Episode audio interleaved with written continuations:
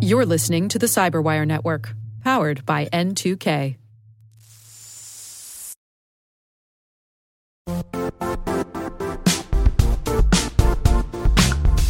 Don't struggle to align your organization's cybersecurity with business risk. Get the only solution that goes beyond reacting to threats with vulnerability and risk monitoring.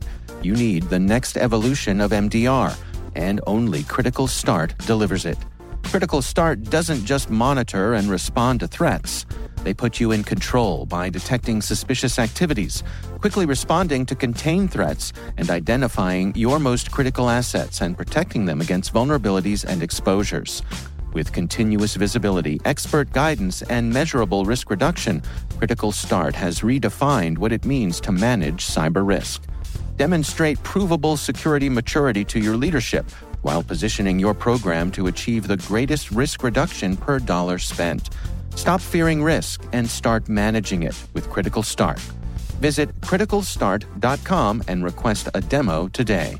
That's criticalstart.com.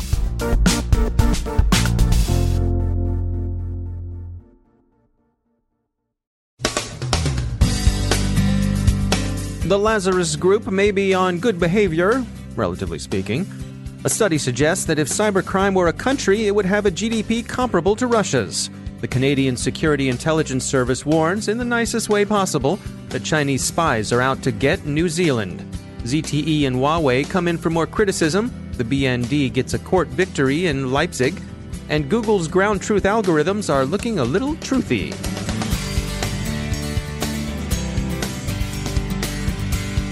From the CyberWire studios at Data Tribe, I'm Dave Bittner with your CyberWire summary for Friday, June 1st, 2018. North Korea's Lazarus Group has continued to target financial institutions for cyber theft, but it appears to be on its good behavior, for now at least, with respect to U.S. institutions. The restraint is generally thought to be part of the DPRK's charm offensive during the run up to the June 12th Kim Trump summit. A subunit of the Lazarus Group, which researchers at AhnLab track as the Andariel Group, has been active against South Korean targets. It's been using an ActiveX zero day in its campaign. Bleeping Computer's been told by an anonymous source close to the investigation that the zero day is being used to exploit Samsung SDS A-Cube installations. A great deal of North Korean hacking has been designed to obtain money to redress Pyongyang's sanctions induced and command economy induced financial shortfalls. But states, of course, are not the only perpetrators of financial and other forms of cybercrime. As cyberspace grows in importance to commerce and indeed daily life, criminals flock there for the Willie Suttonesque reasons that that's where the money is. Bromium commissioned a study by criminologist Michael McGuire at Surrey University. Dr. McGuire concluded, as Dark Reading reports, that if cybercrime were a country, it would have the world's 13th largest gross domestic product. By his estimation, crooks now pull in $1.5 trillion annually. He breaks their takedown as follows $860 billion from illicit or illegal online markets. Those are markets like the old Silk Road. $500 billion from intellectual property theft, 160 billion from data trading, 1.6 billion from crimeware as a service, and 1 billion from ransomware. McGuire notes that in some precincts of the internet, including those regions collectively called the dark web, the line between legitimate and criminal enterprise is a blurry gray area. He thinks there's now what he calls the web of profit. As he puts it, quote, companies and nation states now make money from this web of profit. They also acquire data and competitive advantages from it, and use it as a tool for strategy, global advancement, and social control.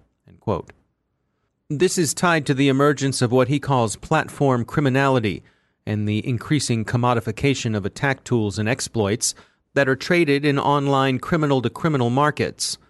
That black market operates very much like the legitimate markets we're all accustomed to, complete with customer ratings, facts, help sites, and so on if you've used Amazon or Uber, you'd probably feel at home in a criminal market fairly quickly. Given the vast scale on which cybercriminals operate, and even if McGuire's conclusions are exaggerated by any reckoning, it's still pretty vast, it would seem to be a matter of some urgency to increase the criminals' cost of doing business. To put this into perspective, $1.5 trillion is roughly Russia's GDP. Whether President Putin counts the significant financial cyber intake of the Russian mob in the country's GDP is unknown. Seems doubtful. So maybe Russia's doing better than the rest of us tend to think. A report by the Canadian Security Intelligence Service concludes that Chinese espionage and influence in New Zealand has reached a critical point. The report was delivered at an academic conference and so doesn't necessarily reflect CSIS official views, and CSIS has hastened to express its solidarity with fellow Five Eyes services in New Zealand. The report reflects ongoing Five Eyes suspicion of Chinese companies and organizations. The U.S. Congress is considering holding ZTE's and Huawei's feet to its own fires of scrutiny, and a court case in Australia describes ZTE as a company built to spy and bribe.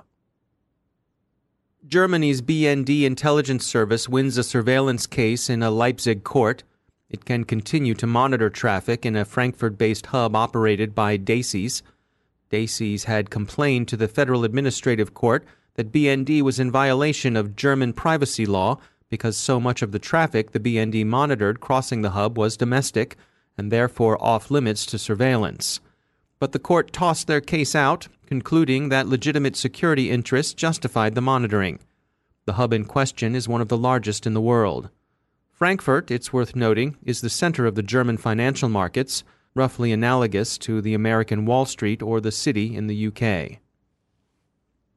Google's efforts at content moderation, or at least flagging, have produced some preposterously tendentious results. The search giant's reliance on Wikipedia for moderation may be damaging Wikipedia.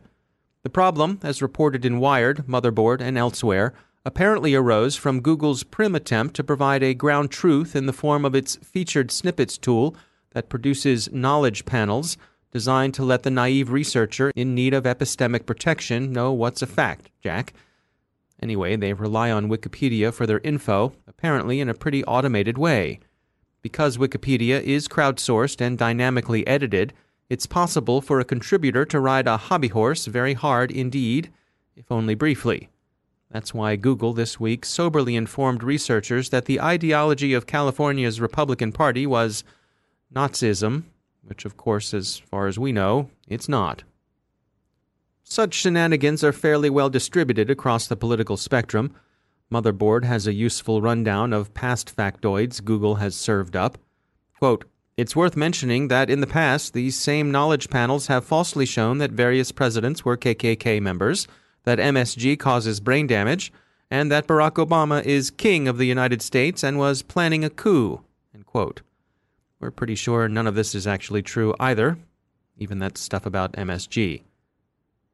In fairness to Wikipedia, fact checkers have found that it compares favorably with conventional encyclopedias and sensible users don't find it difficult to exercise appropriate good judgment.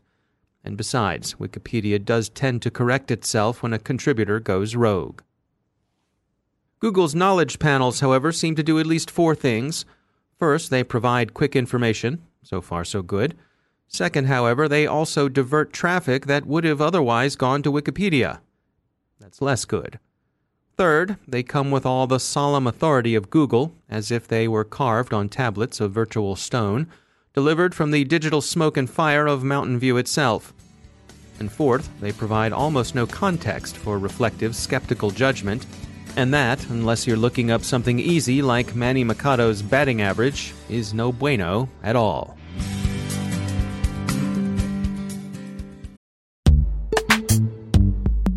Every day, your IAM tech debt grows. Your multi generational services struggle to work together. Building an identity fabric can fix this. It makes all your identity tooling stronger and allows you to connect any app to any service you want to use with zero coding, zero maintenance, and zero app downtime.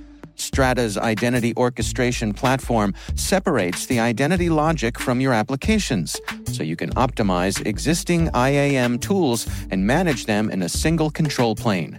Now, every vendor, standard, and architecture work together. In short, building your identity fabric means you can secure your non standard apps, keep your complex access policies, retire outdated IDPs, and modernize in record time. So build your fabric with Strata Identity and get rid of tech debt for good. Visit strata.io slash cyberwire, share your identity priorities, and receive a pair of AirPods Pro. Offer valid for organizations over 5,000 employees. Connect today at strata.io slash cyberwire.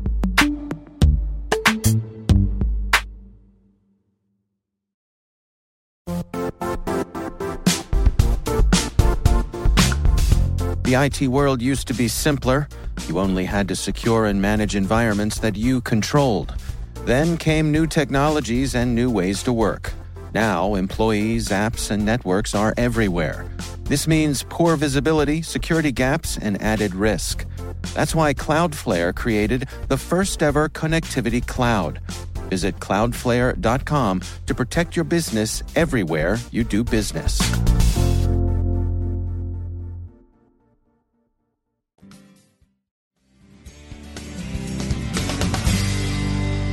And joining me once again is Joe Carrigan. He's from the Johns Hopkins University Information Security Institute. Joe, welcome back. Hi, Dave. We got some follow up from our conversation last week where you and I were having a friendly, respectful conversation about uh, iOS and Android.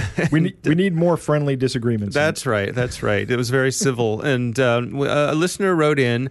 Uh, and he said, uh, Hello, gentlemen. I know this is a minority opinion, but I don't trust the Play Store apps.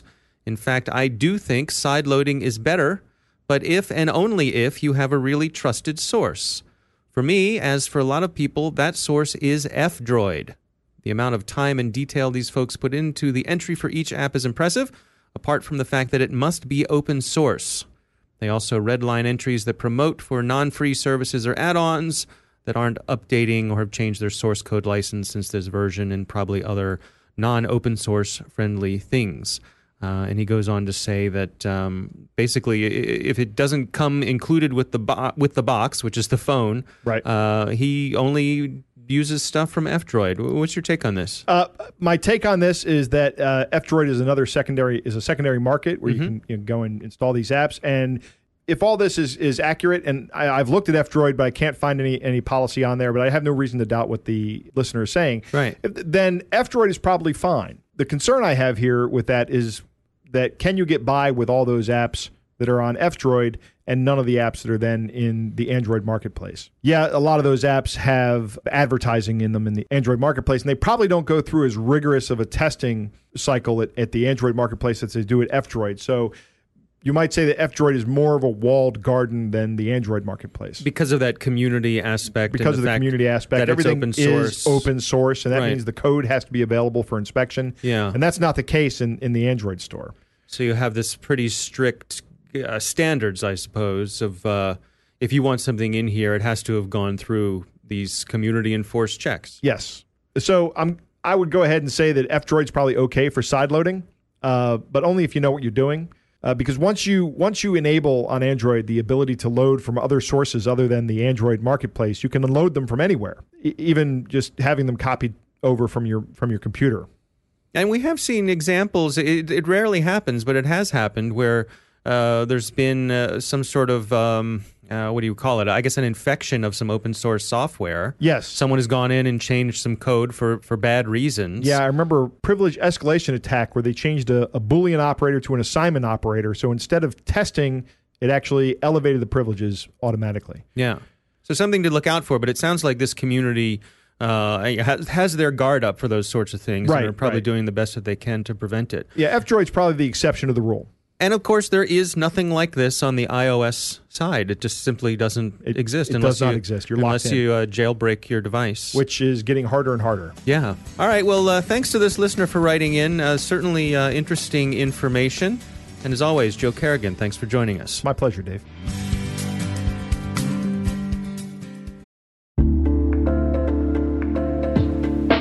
Are lengthy security reviews pulling attention away from your security program? With the largest network of trust centers, Vanta can help you streamline security reviews to win customer trust, save time, and close deals fast. Proactively demonstrate security by showcasing key resources like your SOC 2 or ISO 27001 and provide real time evidence for passing controls. And when a security questionnaire is required, Vanta takes the first pass for you. Visit vanta.com slash cyber to take a self-serve tour. That's vanta.com slash cyber.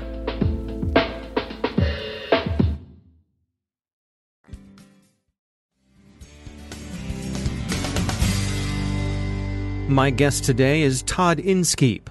He's a principal with Booz Allen Hamilton in their commercial cybersecurity consulting group. When the NotPetya pseudo ransomware attack hit last summer, he found himself in the middle of it, working to protect his clients and his team members in the midst of a rapidly evolving, somewhat chaotic situation. I was acting as the CISO, the Chief Information Security Officer for one of our clients imagine you come into a, what you think is going to be kind of the normal day at the office, right? It's it, there's always a lot of activity going on between information security and, and IT as, as you're working at, at a uh, fairly significant Fortune 1000 company. Um, on this particular day, things seemed to start okay. And then we started getting email from our employees embedded at the supplier and at the client who were actually impacted by NotPetya. Hey, their computers are down, these things are happening. And, and we're now trying to figure out well, what do we need to do? What is this thing? How is it spreading? And you start searching for information. You go to all your resources, in this case, the, the NHISAC, to CNN, to Twitter. There's not a lot of, of news, particularly uh, starting out early in the morning. You, you're trying to figure out what is it what do I need to do? And almost immediately we get kind of the first question. Well, we've got network connections to these two companies. Maybe we should cut those off. Mm. And because we had people with their their computers embedded at these companies, maybe we should cut them off too. We don't know what it is. We don't know how it's spreading. And so we're trying to make those first couple of decisions. What do we think it is? how do we make sure it doesn't impact us any more than it already has? So, describe what is that process like? How, what did you ultimately decide, and and what were the bits of information that made you uh, take the choices that you did? So certainly there was some bits of information. There was information on Twitter that people were seeing companies going down, that computers were locked up. There's a little bit of news, and it seemed to be spreading very rapidly. And so it was a, a process then of myself, the head of the IT team, uh, really just talking for a couple of minutes, looking at the email evidence we had from our own teams, and saying, "Look, we're just going to stop everything. Let, let's cut the ties. We'll cut the network connections. We'll push those people off the network. We'll talk to them by phone until we have a better idea of what's going on." And it, it was a five minute conversation and five minutes of searching, trying to find anything that would tell us what was happening. Now, it turns out that that was too slow. Mm. When, when you actually go look at how rapidly NotPetya spread in an organization, it was spreading through some of these organizations that were impacted at, at rates of over 10,000 computers per minute. Very rapid spread as it grabbed credentials and used those to expand itself across a, an enterprise. You know, from a leadership point of view, uh, how how are the various folks that you're working with managing the emotional components of this? How, how do you make sure that uh, that nobody panics, or, or but that also that you have an appropriate amount of concern? That's a really great question, and I, I, I can be honest. We didn't think about the emotions very much at all. We're really focused uh, on the task at hand. How do we protect our enterprise in the midst of this unknown thing happening? Especially when we have not just the general chaos that you know CNN is starting to report things and and and you're starting to see some things on Twitter, but we know our employees have been affected at the supplier and at at the um, customer we're still trying to figure out what does it mean for the company, but we're very clear our first job is to protect the company. And so we make those decisions and then start to work back to what's it going to take for us to feel comfortable to bring those computers back on our network? What's it going to take for us to feel comfortable to reconnect our network to that supplier that has been impacted, to that customer that's been impacted. Looking back, uh, having the, having had the experience that you had, uh, what are the take homes for you? How does having been through this inform the work that you do today? The first is that I, I think a lot more about having people, uh, uh, particularly business executives, practice and think about what kind of events might impact their business. Um, one of the big realizations for me was that while our company wasn't the target of this attack in any way or shape or form, we were really collateral damage in a way that we haven't seen very often in previous cyber attacks. There were a lot more companies more deeply affected, even though they weren't the target. And for us, there was a business loss that we had to report to Wall Street that had no relationship to us actually losing capability in our technology and our IT systems. And so trying to get the executives to think more about how cyber attacks impacting our suppliers, impacting other parts of our business than just the IT portion of our business could impact us makes you think about risk differently. There were a number of takeaways in terms of thinking about um, how this attack spread. Like many of the attacks over the past couple of years, this attack stole credentials. And so the ability to reuse credentials has been critical for a lot of adversaries and a lot of the attacks in the last couple of years, particularly. Moving to two factor, multi factor authentication becomes a critical control as we go forward so that when an adversary steals credentials, they can't go on an extended spree across the entire enterprise or across multiple enterprises. You really want to limit them to a couple of uses and create conditions that let you detect their activity earlier.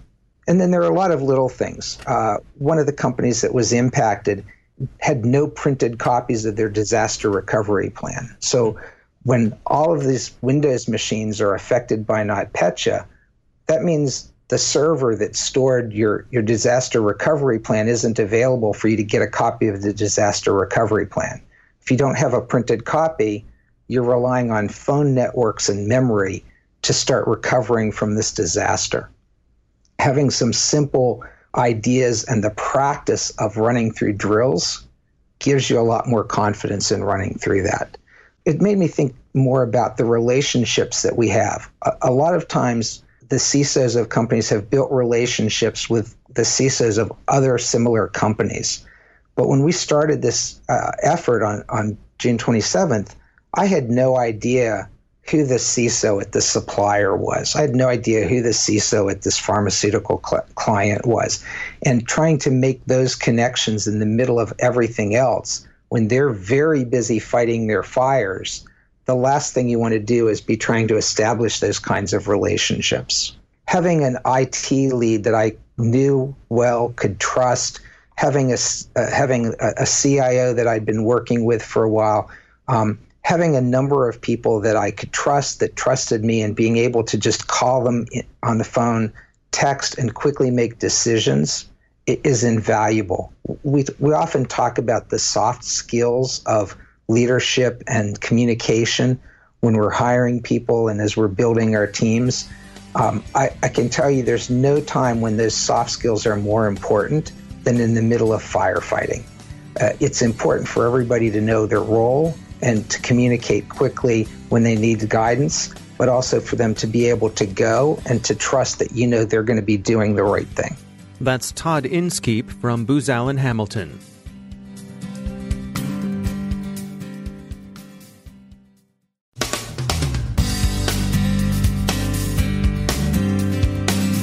And that's the Cyberwire. For links to all of today's stories, check out our daily briefing at thecyberwire.com. And for professionals and cybersecurity leaders who want to stay abreast of this rapidly evolving field, sign up for Cyberwire Pro. It'll save you time and keep you informed. Listen for us on your Alexa smart speaker, too. The Cyberwire podcast is proudly produced in Maryland out of the startup studios of Data Tribe, where they're co building the next generation of cybersecurity teams and technologies. Our amazing Cyberwire team is Elliot Peltzman, Puru Prakash, Stefan Vaziri, Kelsey Bond, Tim Nodar, Joe Carrigan, Carole Theriault, Ben Yelin, Nick Veliky, Gina Johnson, Bennett Moe, Chris Russell, John Petrick, Jennifer Eiben, Rick Howard, Peter Kilpe, and I'm Dave Bittner. Thanks for listening. We'll see you back here tomorrow.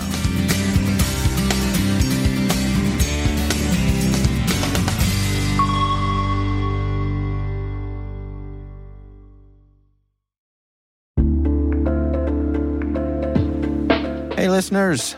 We're always looking for ways to improve the N2K Cyberwire network and maintain the intelligence driven news experience that keeps you in the know on the latest developments in cybersecurity. We've launched our 2024 audience survey and would love for you to take a few minutes to share your feedback. And hey, there's even a chance to win a $100 Amazon gift card if you complete the survey.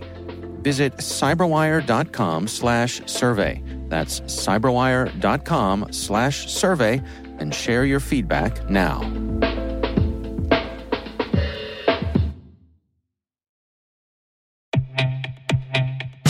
And now, a word from our sponsor, SpyCloud, the leader in operationalizing cybercrime analytics. Traditional threat intelligence is a thing of the past. Cyber criminals are stealing vast amounts of credentials, session cookies, and financial data every day, and it's hard to keep up.